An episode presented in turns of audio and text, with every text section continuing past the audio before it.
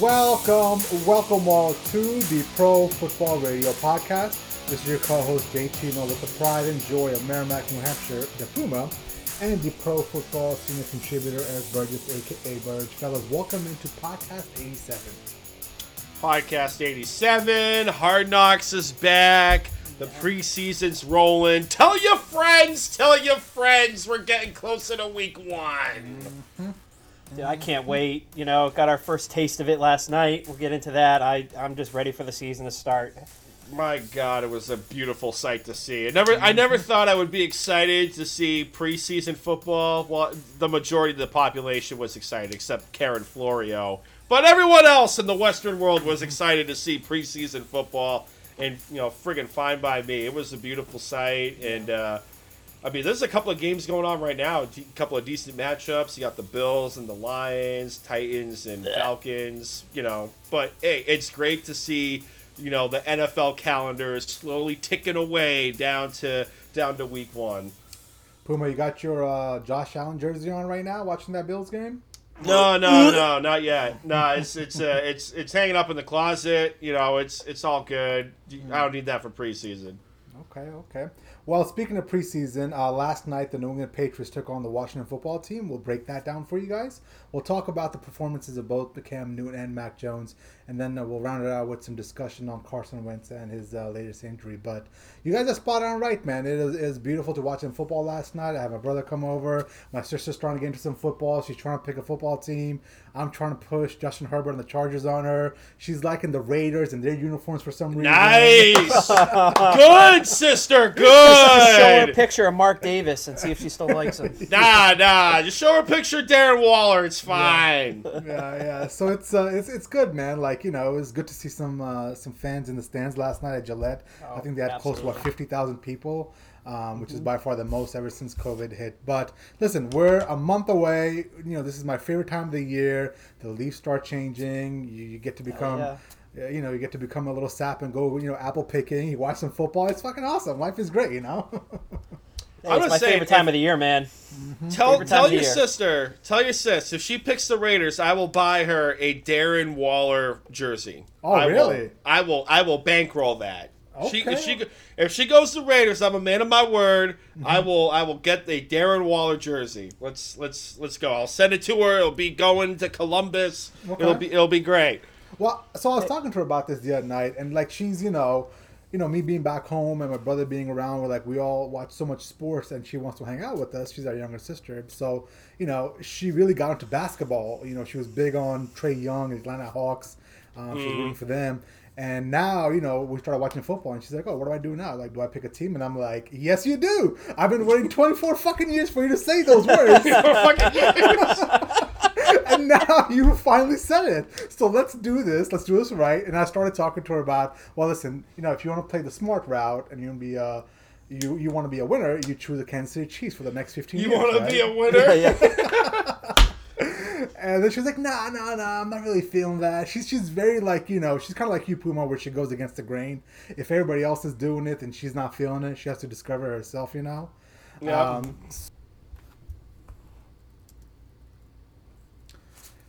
all right, guys, you ready, you ready to talk about some football? Yes. Let's get into Let it. it roll. All right, all right. So last night, the New England Patriots took on the Washington football team uh, in the first preseason game.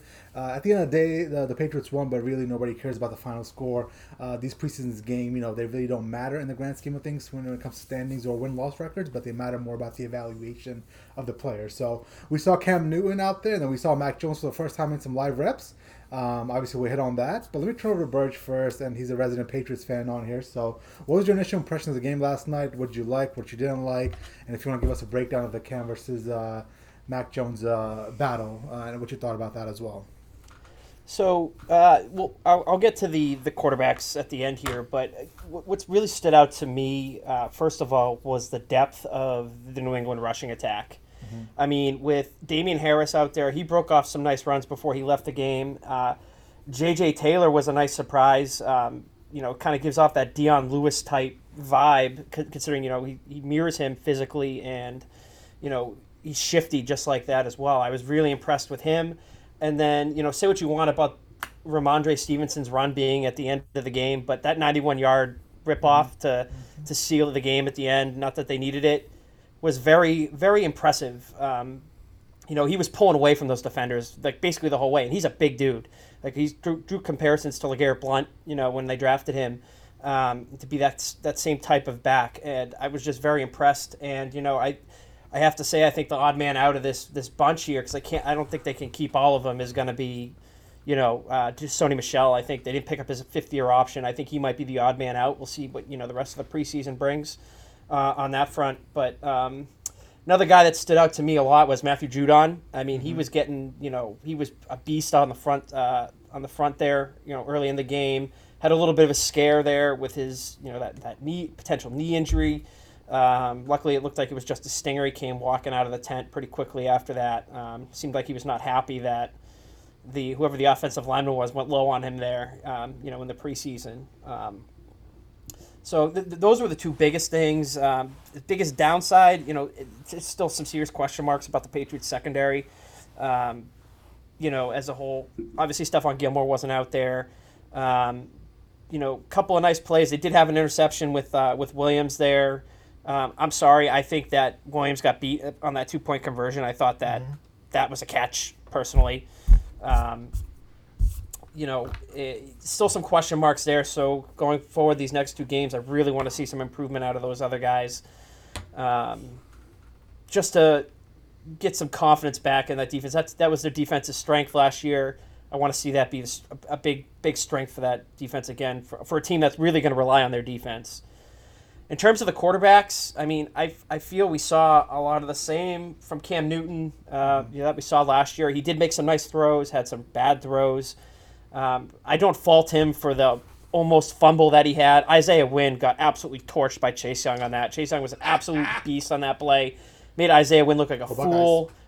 Yep. and you know, Cam Newton did good to just make sure it was an incompletion. To be honest with you, I mean, it didn't fumble it. So, um, but at the end of the day, the story, you know, for me was Mac Jones. I was very, you know, he, he exceeded what I expected to see out of him in his first game action. Um, he looked very poised out there, calm, confident. Didn't seem, you know, overwhelmed by the spotlight. You know, being in the NFL for his first game action, had an absolutely beautiful throw, deep throw that was dropped in the end zone. Um, that was an absolutely perfect throw in my eyes. You know, it, the offense just looked like a traditional like New England NFL offense with him in there, and you know that was my that was my biggest takeaway. And I'm looking forward to seeing what you know he can do you know, the next two weeks here to see if he can maybe steal the job. Yeah, Puma. I mean, what what was your takeaways from uh, from that game last night? I know you were on your on the edge of your seat watching the Patriots, right? I mean, I was more on the side of the Washington football team. Oh, I, I, I, figured like this. I know you had a boner be, the whole time. Taylor Heinicke was this, out there. This is gonna yeah, be, oh, yeah. you know, Mac Jones, Heinicke. Heinicke. Heinicke. But no, I mean to, to, to echo to echo what Bert just said, and I, Jay, I'm gonna guess you're gonna say something along the similar lines too. Like Mac Jones looked like he had mm-hmm. a good grasp of the offense. He was calling the right protections. He was getting everybody going. He had a lot of he had a decent amount of throws. Uh, everything looked good. Um, you know, Damien Harris for the action that he was in, he looked great. Like he looked like he was ready to just start the season right there. Stevenson, I think you know might be a little bit of news. I'm with you. I think uh, the clock is ticking on on Sony Michel.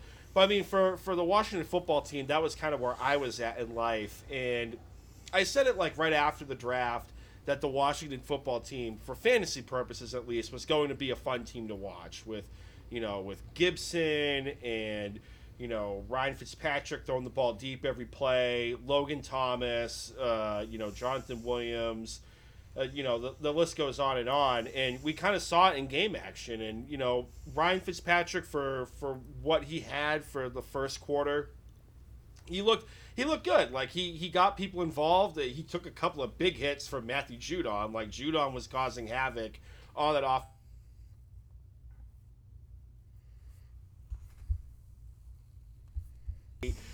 fantasy wise, like, is he going to have 100 catches like he did last year? No, because last year he had four quarterbacks and three of them were just dinking and dunking everything underneath. But I think he could get, you know, about maybe 70, 75 receptions. I, I think Terry McLaurin's going to eat in this offense with Ryan Fitzpatrick or, or Taylor Heinicke for that matter, which, listen, you guys want to clown on me about Heinicke, that's fine. But I think we can all agree on the eye test that he might have been the best quarterback on the field last night. Granted, it's preseason. I get that. But, I mean, he, he had a decent grasp of the offense. He was uncorking the ball down deep. He can move. He's mobile in the pocket. So – I don't know. I don't think it's going to be a quarterback controversy in Washington. I think it's going to be Fitzpatrick's job at least week one. But if we get a Ryan Fitzpatrick typical game where it's like five interceptions and they lose by like 30 points, uh, Taylor Heinicke would be wouldn't be that far of a drop off uh, performance wise in this offense. Well, I don't know who this Taylor Heinicke person is because I only saw the white Michael Vick out there last night. I mean, the this pride guy. of Old Dominion. Put respect yeah. on that name. Yeah, I know, Puma. You're right. I think he was definitely the best quarterback out there last night. Um, and and this Washington football team, you know, I, think they're going to be really good. I mean, I had the Dallas Cowboys win that division, but you know, with Chase Young, that defense, and the fact that they can run Defensive the ball, Defensive Player of the Year, mm-hmm. put it on the board mm-hmm. right now. And that's that's a, that's a good pick, man. I mean, I wouldn't argue against that. But they seem to be a really strong team, man. They've got the running game with Antonio Gibson. They got Logan Thomas. They got uh, tight end. You've got obviously Terry McLaurin at wide receiver, and then the quarterback. I mean, it, it really is going to hinge on is it going to be Fitz magic or Fitz tragic. You know, we've seen this many many times throughout the ten years and the fourteen different teams he's been on. The man will have three good games and then seven bad games, and everybody just seems to forget those seven bad games. Um, if I'm if I'm Ron Rivera, I, I give some serious consideration to maybe you know seeing how Taylor Heinicke develops over the next I would say five six weeks, and if in the middle of the season you know the offense isn't looking that good, I would put the kid out there, man. I mean, you saw the spark he gave uh, to that team in the playoff game against Tampa Bay Buccaneers. I mean that that's something that if you can mm-hmm. bottle up and try to replicate, this team could be very very dangerous to to mess with. But on the other end. You know, my New England Patriots, and, and uh, it's probably the most anticipated Patriots preseason game that I've ever you know wanted to watch. Um, you know, it's one of those things where I want to see how the free agents were going to look, how the rookies were going to look, and right off the bat, it looks like the strength of our team is going to be obviously running attack, like you brought up, Urge. Um, we've got such a diverse group of running backs. It's not just that we have a few of them. Every single one of them is good at something else, right? James Black can catch out of the backfield. Damien Harris has a bunch of wiggle and some strength. A Rhamondre Stevenson's a big dude that has some breakaway speed. So this is a very diverse, you know, uh, room of, running backs. Our offensive line looked good last night. Um, I still have concerns about the, the wide receiver group. Um, you know, I was hoping to N'Keal Harry would be able to replicate some of his, you know, stellar play that he's at Ghost. so far. I know, right? And, and, a lot of people say that he was beating uh, Joejuan Williams consistently in camp. And, you know, if he went up against somebody else, he wouldn't beat them. And it seems like that was the case last night. So I was hoping to see more out of him. But the one real concern I have is going to be our secondary. And obviously, if Stephon Gilmore comes back, all this washes away. But we're starting to get to the point where I thought Stephon Gilmore would have been back already. I thought, you know, by before the first preseason game, we'd heard some rumblings, he would have been back. Um, but we're at this point now where it looks like we're going to next week, uh, week two of preseason, uh, and he still isn't going to be back. And if that's the case, then J.C. Jackson is going to be our number one corner. But then who's going to take that number two cornerback spot? I mean, Jalen Mills. I mean, I hate to admit it, Puma, but you might be right about that about that free agency mm-hmm. signing. He looked pretty mm-hmm. bad last mm-hmm. night. Um, and then further along the line, Joejuan Williams, he had some good plays, he had some spotty plays as well. So uh, I'm concerned about the, the cornerbacks. Now, obviously, the main key here is going to be the quarterbacks and what we saw out of Cam Newton and Mac Jones right off the bat, um, you know, I think Cam Newton and both Mac Jones were fairly similar in their play. Um, you know, both of them had two drives in the first half. Both of them had one drive that stalled out and one drive that actually produced some sort of uh, uh, momentum and got down the field. So, you know, for Cam Newton, man, this is, I feel like we're just a broken record over and over again. We're just saying the same crap. I don't see any sort of improvement at all. I mean, people are always saying, you know, she's out on the playbook, he needs more players, he needs more talent around him. I mean, I know some in preseason game one, uh, but right off the bat, with what we saw last night in a vacuum, he doesn't look any better than he was last year. Now, Mac Jones, I I was pleasantly surprised at what I, what I saw out of him. I, you know, he didn't like wow me, and he didn't have obviously the the stellar off the charts performance, but he had a a good you know B plus sort of performance for me. A couple of really good drives, a couple of uh, drives where he looked like a rookie. Um, but when he's in the offense, you can just tell you know it's just more efficient. It just looks more flowing. It looks like a Patriots offense. What I was really impressed was coming out of the halftime, Belichick let him run the two minute offense, right? He was basically just changing plays at the line. He was basically calling his own plays, calling protections. And in a way, you know, Belichick was almost, you know, showing what the kid could do. So I, I really like what I saw out of Mac Jones, uh, and obviously we'll open the discussion up to should he start week one. But in my mind, I think we know who Cam Newton is for the last year, year and a half. And I think it's time we give the reins over to Mac Jones and live with the ups and downs. You know, there might be some weeks where he looks great and some weeks where he might not look so great, but hopefully at the end of the year, we'll have a solid starting quarterback. So I want to ask you guys should Mac Jones be the number one uh, week one starter, or is it still going to be Cam Newton? Oh, I just want to say real quick, I don't understand why you're burying N'Keal Harry. That guy had one reception for four yards. He was the backbone Okay. of the uh, of the offense last night. But no, Janet, to answer your question, and you know, I'm starting to come around to, you know, I, I don't want birds to jump from a high place, but like your line of thinking in regard to first round quarterbacks, where if you're taking that high in the first round, like it is the expectation that you're going to start. Like if my guy Tua, and er, my guy is a very loose term. My guy is the team term. Uh, Tua Your guy's Josh Allen. Uh, well, granted, like Josh Allen didn't start week, his first week. He he kind of got railroaded by uh, what's his nuts, uh, Nathan Tyrod, Peterman, right? And the rest the rest is history. Oh, yeah. Um, but no, I mean if if you know Tua Tagovailoa basically started week, you know week six, and that's open to debate as well too. But like coming off of a, a devastating hip injury, Mac Jones should be able to start within the 1st three mm-hmm. weeks of the NFL mm-hmm. season, and you know he he did enough. Like he did enough. He had enough plays that kind of gave you hope, and then he had enough plays where you saw that okay, this guy is clearly a rookie, and this welcome to the NFL kid, but you're going to have to live with the ups and downs. You're going to have to throw the kid in the pool and see if he's going to swim to the side or if he's going to sink to the bottom, and the lifeguard's got to get him out. And if the lifeguard's Cam Newton, then so be it. But at some point, the kid's going to take the reins. I, if I was a Pats fan and if I'm Pats management, I would rather just get the growing pains out of the way week one and not be like the Dolphins in week five, six, seven in a playoff hunt and we're going to keep yanking the kid back and forth and treating Ryan Fitzpatrick like he's a closing pitcher for a Major League Baseball team. Yeah, I mean, like, and I'll let you jump in here in a second, Burge. But like, Puma, you're spot on right with the, the way I think in regards to how quarterbacks taken that high should play immediately because, you know, the NFL and the college game has never been this close. You're seeing concepts run that Alabama run last year that the Patriots run this year, right? I mean, a lot of these kids have such great ecosystems as young quarterbacks. That's way better than what obviously Tom Brady had back in early 2000s. I'm I'm very much trending in that direction. Uh, There we I've- go. All right. I, I I've I've always thought when they brought Cam Newton back, no matter what they did, if they didn't bring in another veteran, it was going to be him starting week one. Um, you know, and I was watching the uh, the post game on Boston Sports tonight with you know Felger and you know all those guys and Tom Curran, and they were talking like the way the game was managed in terms of like reps in the game and all that.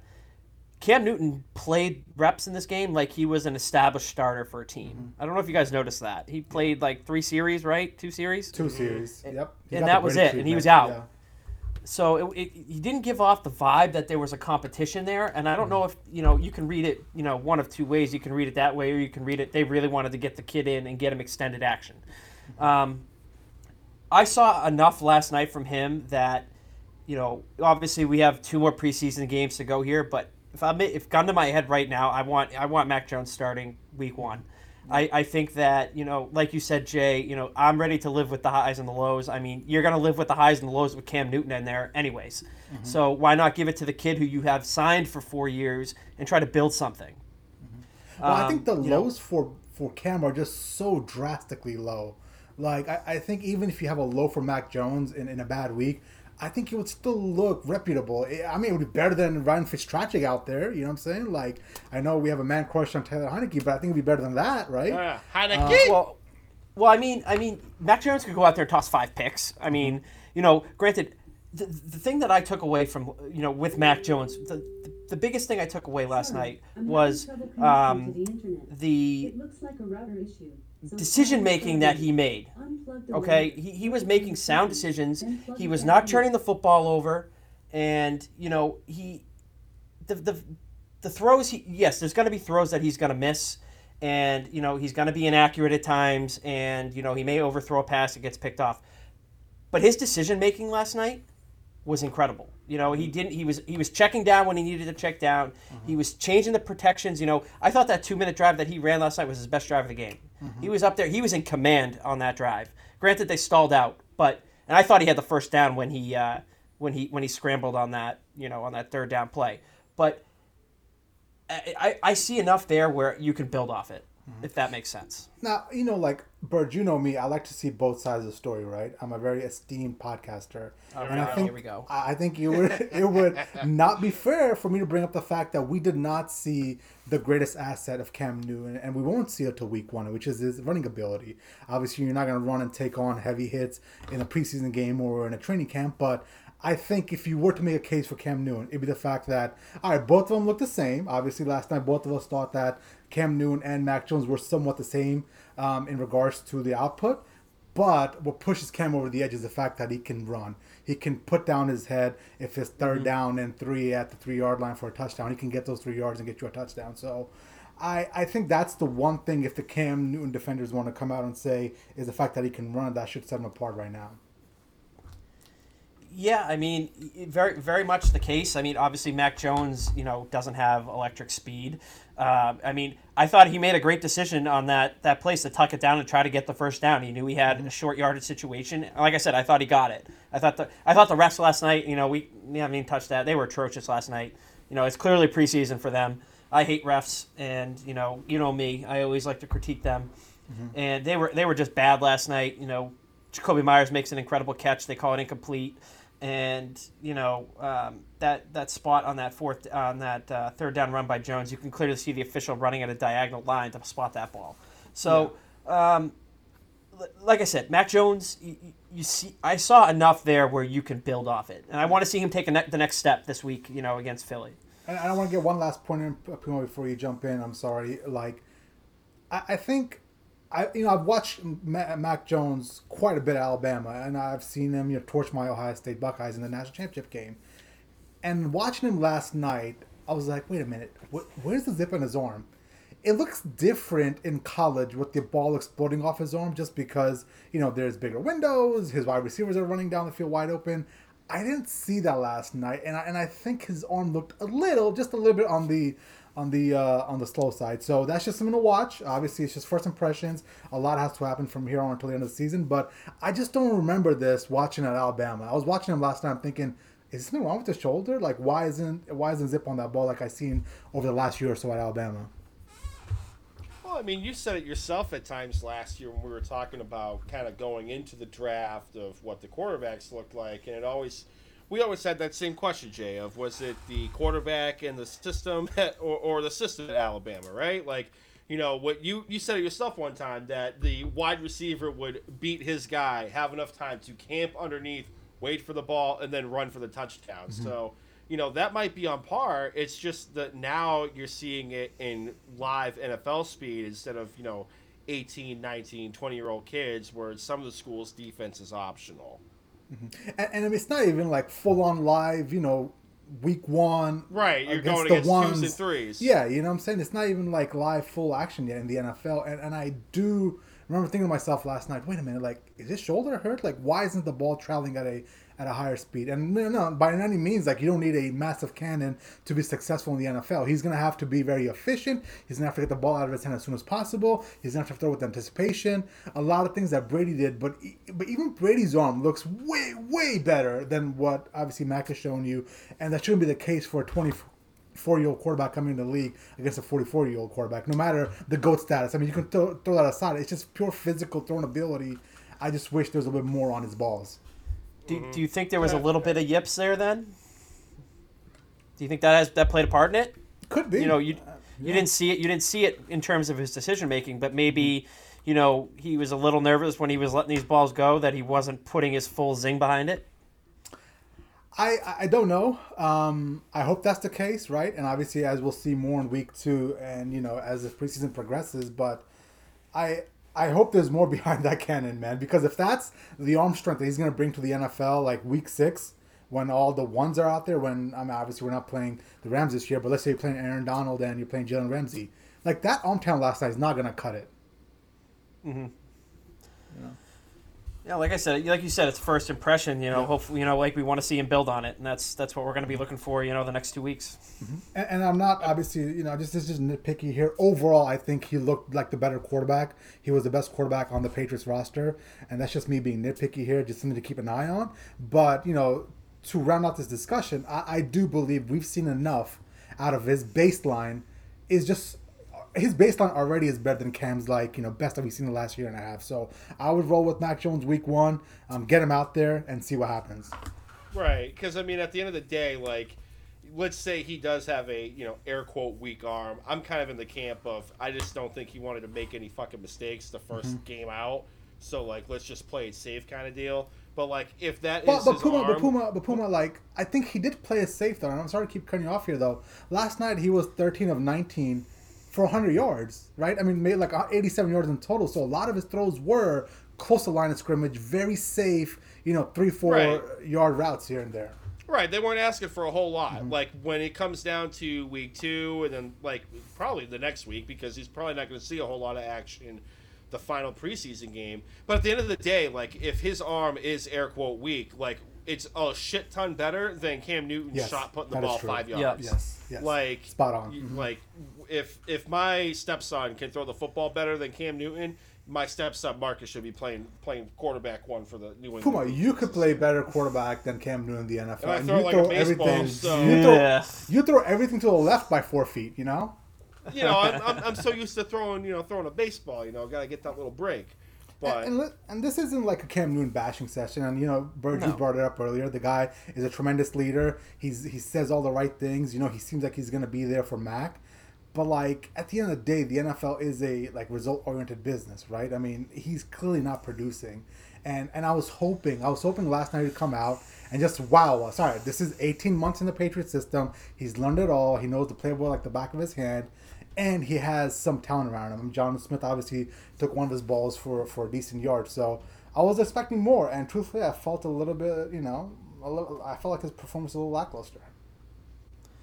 But yeah, you, you just you just didn't see anything that that made you think he's going to be anything different that next this mm-hmm. year.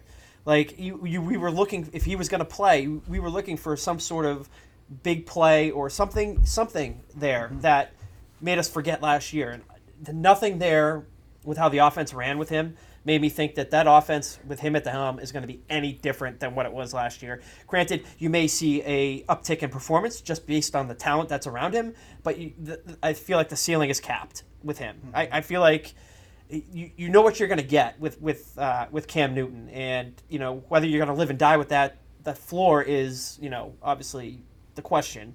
Yeah. The floor for Mac Jones could be lower. You know he comes out and he ends up you know the moment's too big for him, and he you know craps his pants, and he you know shows that he's a rookie. You know the floor is probably lower with Mac Jones, but the ceiling is higher. Mm-hmm. And it depends if you want to shoot for that ceiling or if you want to play it safe. yeah. Well, I think this style of football that we're gonna play this year is perfect for a rookie quarterback. We're gonna mm-hmm. run the shit out of the ball. We're gonna ask our great offensive line to just maul people, and we're gonna play great defense. Granted, Gilmore being back, right? Um, and if that's the case, then that is a wet dream for a rookie quarterback. I mean, at the end of the day, it, it it's setting up to be run like the Patriots were run the year Brady took over as starter. Like they were run heavy and they relied on that defense. And it seems like you're getting that same kind of vibe from this team, the way it's built. Um, obviously, the NFL is different now, but you're getting that same kind of vibe, like where you're going to put a guy in there where you're not going to ask him to do everything, but you're going to ask him to manage the game, not turn the ball over, and you know command the line of scrimmage. Yeah. Um, I wanna I wanna hit on Stephon Gilmore real quick before we move off the Patriots because, you know, we talked about it briefly, but I do think Stephon Gilmore is our best football player this year, and we're gonna need him heavily, heavily to anchor our our, our defense. So, you know, are you guys concerned a little bit? Because I thought by this time of camp we would have heard some rumblings. You know, obviously last night Jalen Mills didn't have his best performance, so that's you know a uh, a a, a check mark Oh, in the God. way of a, a a check I could have the, fucking told you that when the ink dried on the contract. but but Jalen is- Mills. There's a reason why I would always target the Eagles secondary the last two years for fantasy football. Jalen But- Mills is one of the top at the list. Fucking Yeah. gas can fire. But I mean, he, he Stephon Gilmore gained some leverage last night with the poor performance in the secondary. Um, so I I'm hoping something gets resolved here because he is their best football player this upcoming year. No, I mean, no I doubt. personally think it's going to get done. Hmm. Go ahead, I mean, Puma, at this sorry. point, it has to get done because it's it's it's Steph, it's Stephon Gilmore, and then what? Matthew Judon? Like that's Yeah. that's it. And Judon's your free agent signing. You, you- at this point, you know now that leveraged pendulum has just swung all the way in, in Stephon Gilmore's favor. And you know, Yeah. not to bury you know Jalen Mills here, but I mean you know jack of all trades but master of none. Like he can play all the positions that you want, but like. If you're just going to be a gas can every time they throw the ball your way, eh, no, no. The, the leverage is all in Stephon Gilmore's court And, at this point. and it's nothing crazy too, right? I mean, at the end of the day, what is it? Five million? I'm sorry, I haven't kept up the details of the negotiations, but I believe it's five million dollars that he wants extra, and the Patriots don't want to budge on that. Um, so I mean, I, Well, he I- probably I- wants more now that Xavien Howard got a, a little bit more true. cheddar in his contract. Yeah, I guess so. I mean, I, I, I like like you guys both. I think he gained leverage last night too, absolutely. And I think that you know, I think the team itself knows it. I ultimately think they're going to get it done. And, and to be honest with you, uh, yes, the pup list is a basically contract holdout, I guess you could call it. Yeah. Um, he was supposed to be ready to go by now, but I don't think he'd be playing in these games anyways. Just because maybe maybe he sees a series next week or the week after if he's if he's in camp, but Sure. You know he you're not going to risk another injury to, to you know the guy who was the defensive player of the year just what two years ago. So Yeah. I, I ultimately think they're going to get it done, whether or not it's going to be a multi-year thing or if it's like a a uh, dummy void year extension contract to get just to move the cap around. But I ultimately think he's going to be on the field for the Patriots this year. I, I mean, at this point, uh, he's not going to have a camp in. You know, the the price. You know what you would get in return for him in a trade. You know, you're not you're not going to get what what he's worth. Yeah. So course. I think it makes ultimate sense just to you know whatever give him a one year contract or you know however you gotta you know do it for the salary cap and make it work. But I ultimately think it's gonna get done. Yeah, I just wish he'd, he'd be there. Uh, you know, I just want to feel better because, like, already, like I was texting you last night, Burge. Like, there's a positive energy around this team. I mean, last year was just so dark around the team. I feel like we're heading towards the right direction. I just want him there, gaining experience. You know, meshing with the teammates and just you know providing some leadership for the young guys. And you know, at the later you get into camp and you show up, the, the the higher degree there is chance of you getting injured in the regular season, right? Because you don't have all those reps in camp to get your body ready. So, I, I don't know. I mean, I just I'm, I'm hoping he's out there by next week, and that'd be wonderful. I mean, five million dollars seems like it's not that big of a deal in the grand scheme of things. When you gave a record was 180 million dollars this offseason, um, I just don't understand why Belichick would go to Kraft and be like, "Hey, listen, we need five more million dollars," you know? Yeah, I, like I maybe said, this I- maybe this is why like maybe this is when Kraft is like, "Well, then what the hell?" But yeah, it doesn't it doesn't help when you know you you look at what ex- his you know his brother in arms Xavien Howard, uh, top one of the top cornerbacks in the NFL.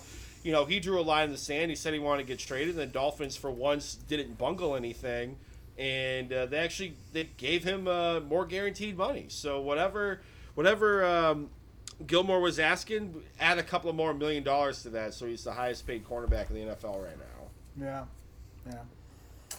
I mean, I, I don't know. I it's it's it's a tough situation, but you, you got to think like there's obviously been they've obviously been talking the team and Gilmore. It's not like he's like holding out or demanding a trade or anything. I mean, they more or less, I, at least if, if he's healthy, they more or less put him on the pup list to avoid him holding out and mm-hmm. getting fined, Yeah, right? yeah. So there's obviously there's a back and forth there, which is why I think that this will ultimately get done. You know, whatever the number they settle on, whatever the years they settle on, you know, I, I, I think it gets done. He's the he's the key to the defense nowadays, in my opinion. So Have you guys have you guys noticed this is the new hold in basically with the how the contracts are written in the CBA? P- players basically show up, report to camp, don't get fined, then just sit around and do nothing. Fuck yeah, they're not gonna lose eighty thousand dollars a day. I think TJ Watt's doing the same thing in Pittsburgh, if I'm correct, where he showed up basically just doing drills off by by himself on the side of the field, saying I'm only gonna play with the you know the, the full on team once I get my contract.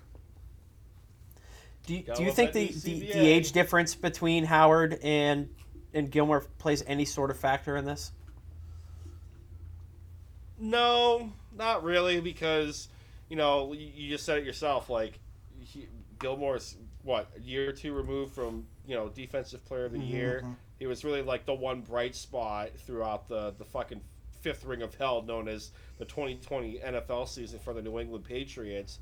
Um, I I think at this point it's kind of like the same situation where Julio Jones got his contract restructured by the Falcons. Granted, it was a bad fucking move by the Falcons to give that guy more money, but you know Julio Jones arguably is, was at the time still the best wide receiver in the NFL, and they wanted to make sure he was accommodated accordingly. I, I think Gilmore is the best cornerback in the NFL right now, and he should be getting paid accordingly as well too. No yeah. shade against Xavien Howard, but mm-hmm. like at, at you know at this point, like in theory, if you're playing under the greatest coach of all time, you're the greatest quarterback in the NFL right now. Yeah, you're the bright spot of that defense, so you should be getting paid.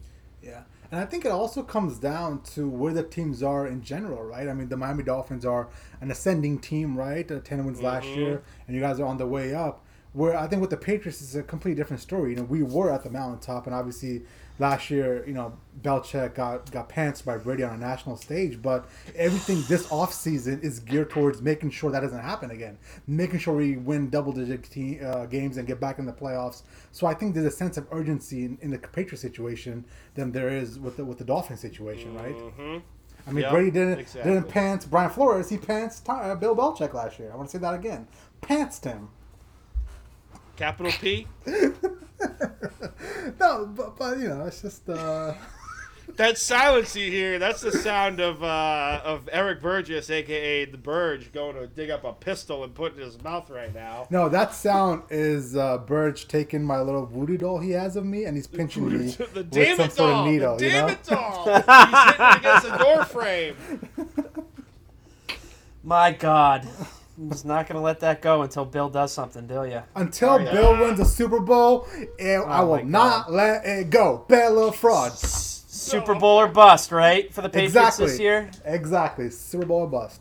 Damn Brutal. torpedoes. Brutal. Um. All right. Just so, eat your uh, popcorn uh, over there. Come on. I am. I'm, I'm eating a shit ton of popcorn right now.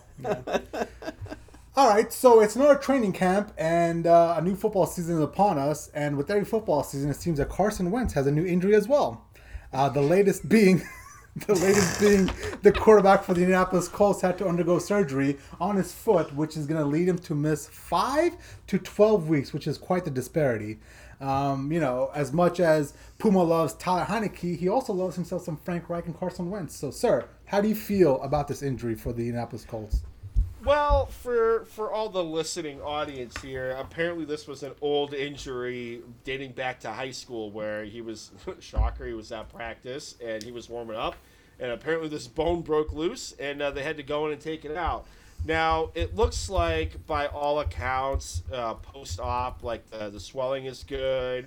You know, there hasn't been really any complications at this point. I mean, we'll be, I want to say, two to three weeks to the day next this coming Tuesday.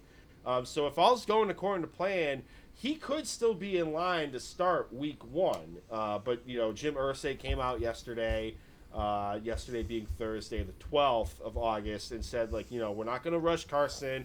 We want him to be back 100%. But if his if his body's responding positively to the rehab, there hasn't been any setbacks, there isn't any issues with the suture on his foot it's not beyond uh, you know beyond the realm of possibility that he could start week one. So oh, really? you know on on a panic meter, I would put this maybe at like a a five, especially because you know Quenton Nelson, the offensive lineman, the anchor mm-hmm. of that offensive line for the Indianapolis Colts, essentially has the same injury, and he might be in line to start week one, week two, worst case. if uh, if his body responds positively to the suture and the swelling. Now, granted, if there's a setback, you know, best case is going to probably be you know week six of the NFL season if it's a 12 week time frame. Mm-hmm. But you know, by all accounts, everything seems to be kind of going according to plan for Carson Wentz. So I think he, he's still in line to make a, a week one start. So basically, it could be as late as week six, which is against the Texans. Um, I mean, at that point of the season, you're you're going through Seattle, Rams, Titans, Dolphins, Ravens. I mean, at that point, you could be one and four if Yep. you know you you don't have a, a Carson Wentz level quarterback. Uh, from what I understand, Sam Ehlinger is going to get some of the reps, and who's the other guy they're getting some of the reps as well? Jacob Uh, Eason. Jacob Eason? Eason. Yeah, I mean, both those guys I have no faith in. So, I mean, if he comes back week one and he's healthy, that's gonna be great for the Colts. But if he comes back the worst case scenario against the Texans, you could be looking at one and four team by the time they roll into you know, into Houston. But the thing is, Yeah, I too, mean- like you, you look at that running. At- I'm sorry, Burge. You look at that running attack. You have, you know, you got Marlon Mack. You still you got Jonathan Taylor, and you have a defense that can win games on their own.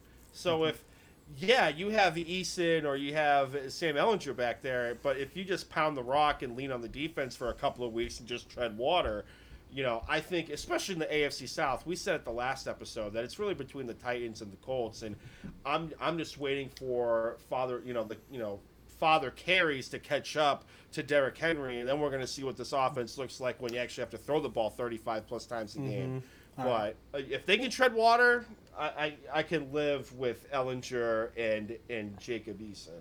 Yeah. So, so what I've seen, what I've seen, like I, I drafted Carson Wentz in my dynasty fantasy league this this past week with the intention of you know getting him on dirt cheap. I paid a dollar for him and and just IRing him for six weeks and just having him come back after that when he's healthy. And I put him on IR, and I got woke when I woke up from my you know sleep during the day because I'm on you know the lovely graveyard shift.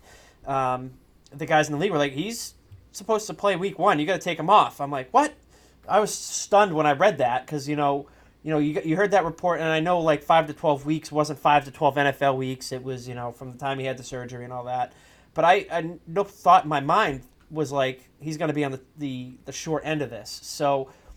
I, I was for one stunned when I read that and Jim Irsay coming out saying no timetable. I think it's just to you know be like, hey, we're gonna take our time with this. You know, maybe he's not ready Right. week one, but he's ready week three um, you know, practicing, you know, all that. He's walking without a boot already, which is pretty impressive uh, after surgery. Um, but you know, in terms of the Colts' performance, you know, without him, I mean, Frank Reich, I you know, I'm reading an article. He, he came out and basically said it's Jacob Eason's job right now, and he's he's got to you know he's got to earn it. He's getting all the reps and all that. It's basically his job to lose um, if Wentz is not healthy. Um, the thing with you know their great running attack and their great defense, yes, they, their great defense won't will probably see the field more if Carson Wentz isn't in there. But that running attack, I mean, if you're a team a, def, a defense going against, especially you list out those teams that they got to play at you know at the beginning of the season, you're going to game plan to make Jacob Eason or or Ehlinger beat you. So they're going to take away that running game and they're going to make these kids throw the ball and that running that running game is such a strength for them. And if they have any difficulty against any of these defenses that, are, that they're going to see, you know, they're gonna they're gonna be in for a tough a tough go at it without without Wentz. Yeah, and and I and I, obviously you know Jacob Eason seems to be the guy, but if I'm Frank Reich, I really consider you know Sam Ehlinger. I was I was high on him coming out of college. I think he he provided the the Texas Longhorns with quite a bit uh, on a really bad team. Truthfully, you know he has a thick build for the quarterback position. He's you know he's tough and moves the well. He moves well in the pocket. Um, you know everybody praised his leadership qualities, right? and and at the end of the day, he can really throw the ball, uh, you know, down the field. So I I would really consider starting Ehlinger over Jacob Eason. Obviously, Eason has more time in the system, so that might be working to his benefit. But I was high on Ehlinger coming out of college, and I would love to see him get an opportunity with the Colts. Yeah, I mean, it, it- like you said, it's, it's it's more or less like an open competition. Neither of the guys have played any games in the NFL, so you know, let them you know let them duke it out, and you know whoever comes out big there, whoever comes out better there, let them go. You know, I I don't think there's any I don't think any of us here are going to say that one of those two guys can basically supplant Wentz when he's healthy. I think Wentz is the guy there when he's healthy, no matter what. So you're basically looking for somebody to limp you to that point and to, to to basically be as efficient as possible, not turn the ball over, and manage games as best you can to you know get the the desired result. Listen, I know the Colts came out and said they're not going to make a trade for any quarterback, but I would consider bringing Nick Foles back to Indianapolis. Oh, At the here we end- go. All right, at the- Cowherd. at All the- right. Puma, at the end of the day, All right. Puma, Puma, Let's, let's, go. say, Let's go Puma, trade for Gardner Minshew. Puma. Minshew mania. We'll get cut out. off shorts in Indianapolis. Hear me out for a Hear him second. out. Let's Hear him out. let's say week one, Carson Wentz goes out there. Do you have confidence that he's going to start 17 games this year? Do you do you honestly believe he's going to start 17 games this year? I don't. No, of course not. The man's his his his ability to stay on the field i- is horrendous. So I, I'm this is not a crazy take to try to go out there and supplant your backup position for the quarterback that's been hurt five of the last six years. I mean, is that a crazy thought? No, it's not a crazy thought, but if they thought it was a problem, they would have traded for fucking Foles by now. Like, there's how many quarterbacks are there in Chicago? There's Justin Fields, there's Foles, there's Andy there's Dalton? Andy Dalton with like the the fucking red rifle beard. He looks like you know Tom Hanks on Castaway with the full on beard right now. Like, and I, it, there's like one other quarterback in that room. Like, if at that point, like if the if you felt like you hit the iceberg and Frank Reich wanted his buddy Nick Foles back, he would have fucking traded for him by now. I like at this rate, if they're gonna trade for a quarterback, like Gardner Minshew might actually be higher on that list. That's than- fine, than that's fine. Nick at Foles was point, just- just just a because name. of how bad that contract is. But you know, if if they're Nick going Foles- in right now, if they're going in right now and they're expecting like Jacob Eason to compete for that starting job, if worst case Carson Wentz isn't ready, then they're just going to be doing high percentage completion throws, dumbing down the offense. We're going to lean on the running attack, and we're going to put you know we'll put the game in our defensive hand, in the defensive side of the football's hands. They just paid Darius Leonard like they made him what like one of the highest paid linebackers right now, a five year, ninety nine million dollar extension. Like you're not going to do that after your quarterback goes down with an injury and not have faith in your defensive side of the football. Listen, all I'm What- saying but- is, and the Nick Foles thing is just a name I threw out there. It doesn't have to be him.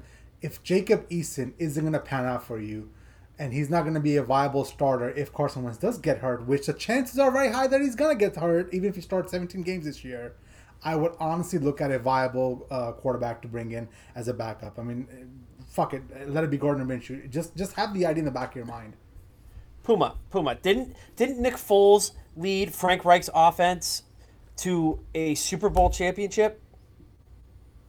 Yeah, Before- after, uh, you know, before he left Philly? Wentz After the, cost- laid the blocks down on an MVP uh, trajectory performance. But yeah, like, like, yeah, I get But- the but- I get the point. he- I mean, he- all right, we'll we'll get the we'll get the band back together. But at the end of the day, like if I you're mean- gonna do that, and there could be many an argument being made as to why it didn't work out in Philadelphia, and if you're in the camp of Carson Wentz isn't mentally tough enough to have Nick Foles back in the locker room, you just traded a second round pick where if he hits certain escalators could potentially be a first round pick. You're not gonna do. You're not gonna torpedo your own draft stock by having this guy come back in.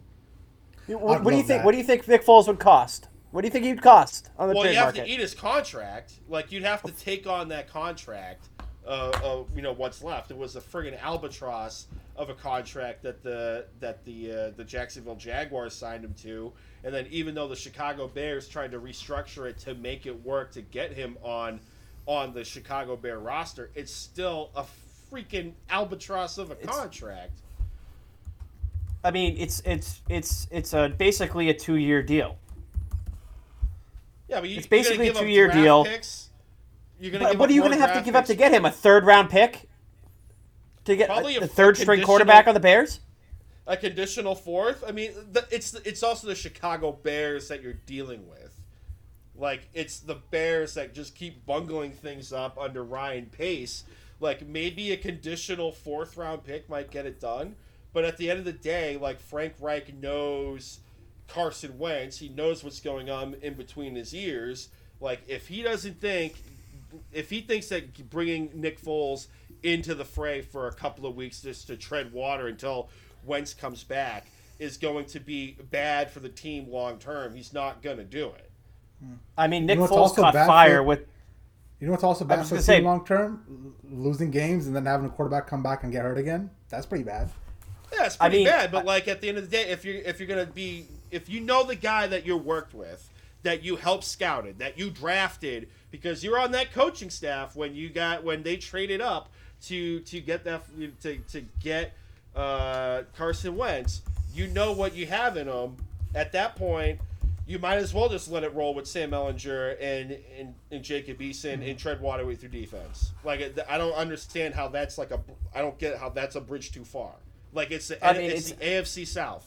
And we've seen I mean, what I- we've seen what Russell Wilson looks like against a good defense when they actually put the ball in his hands and he throws you know three picks in a, in a, in a, in a, in a, in a single in a single game when everyone's kind of comparing him to Josh Allen on on the picks last year. I mean, I don't. I don't think that. I think Indianapolis is a team that, you know, is is in position to contend for a Super Bowl, and I'd want to ensure ensure, like you said, like everybody always goes on about the most important p- position in the game, quarterback. I'd want to ensure that I have a guy in there that I know is going to be, you know, effective, no matter who it is, whether it's the starter, the backup, whatever. I want to have that. And I, I just don't understand why why trading for, for Nick Foles is a bridge too far at this point. I mean, yes, he has a little bit higher of a cap hit. I think it's uh, I just had it up here. It's it's a it's a six point it's a six mil- six six six six six six six million dollar cap hit Well, this year, ten next year. And the guy caught fire with Frank Reich. I mean, he played mm-hmm. what seven games the year they won the Super Bowl, and he caught fire right away. And Well- they came right in, they picked right up where they left off, and they end up winning the Super Bowl against, you know, regrettably the New England Patriots. I don't understand why you wouldn't want to ensure ensure that position and, and not trust a rookie to have to play, you know, at worst, you know, at the worst case on this, six weeks of, you know, this original injury, and then risking a guy who's been, you know, historically injury prone late in seasons, um, you know, you, as you're gearing up for a playoff run. Well, I think it comes down to the fact that you don't want to recreate that whole scenario or that whole circus you had in Philadelphia with Carson Wentz and Nick Foles there, right? I understand that part of it and how it could affect the the you know the, the mental strength of, of Carson Wentz. Which, if by the way, having Nick Foles in the locker room completely derails this kid, then that's a whole different conversation we to have. But Right. let's say it's not even Nick Foles. I mean, I, I just threw a name out there just to throw a name out there. But why can't it be Gardner Minshew? Why can't it be somebody that is going to give you enough, you know, obviously quarterback play to get you to a Super Bowl? Like you said, at the end of the day, this team is really good. You can run the hell out of the ball. They play great defense. They've got good weapons. I think you know if Jacob Eason, I, I have no faith in Jacob Eason, or you know, or if Sam Mango doesn't pan out, then you go out there and try to find a, a veteran quarterback you can trade for him. Yeah, and listen, if if we come to Tuesday, this coming Tuesday, or we you know later on this coming week, and there's reports that come out saying, hey, Carson Wentz had a setback in his in his rehab and his recovery from the foot injury, then yeah, if Chris Ballard's you know the GM that everyone thinks he is, and he just got a contract extension along with Frank Reich, he's going to do his due diligence. He's going to pick up the friggin' phone. He's going to start calling about available quarterbacks. Mm-hmm. But if everything is on track next week and there hasn't been any setbacks, there's no need to pick up the phone. Like, okay, Carson Wentz just has to hang out for a little bit, rehab, and you tread water in in the preseason and training camp with the pride and joy of Texas and then the pride and joy of the University of Washington. And worst case, one of those guys starts week one and week two.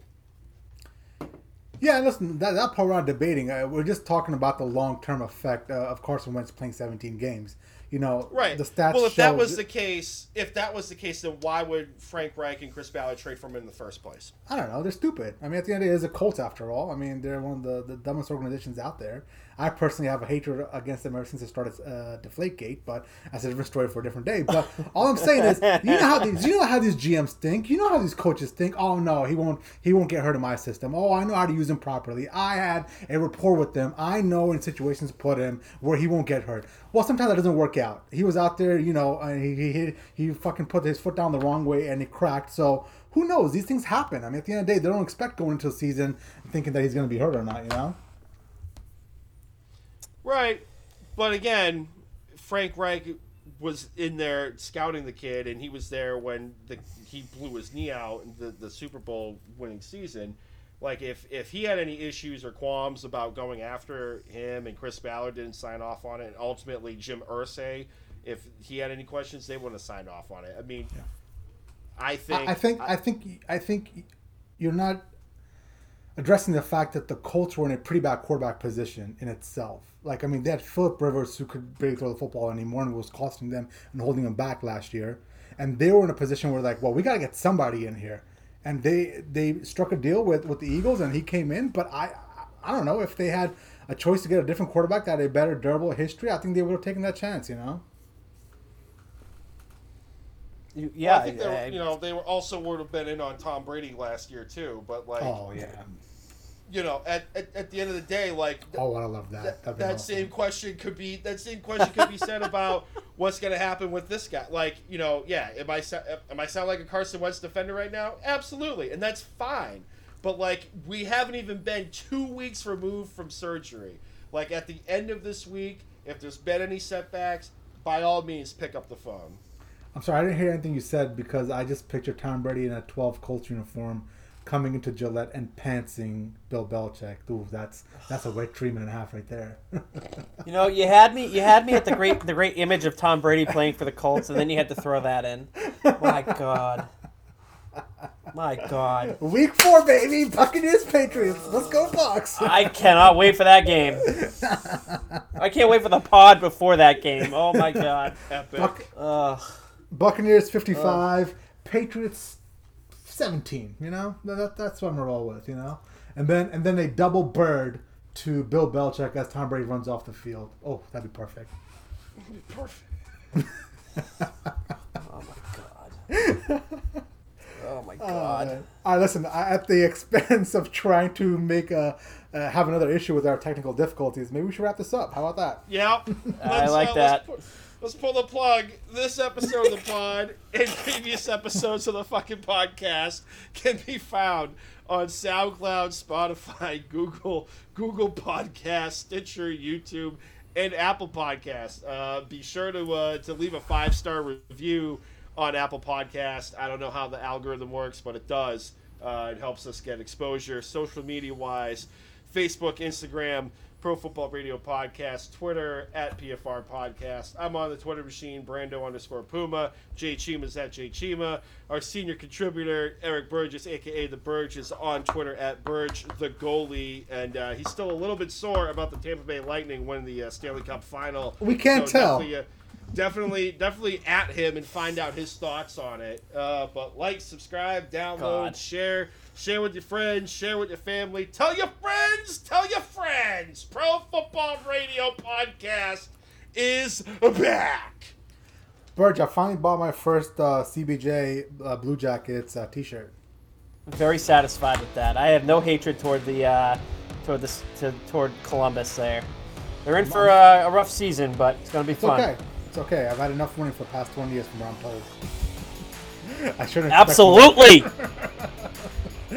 All right. spoiled. we'll see you guys next week. Bye, Bella Goat. Oh, here we go. Fella shit.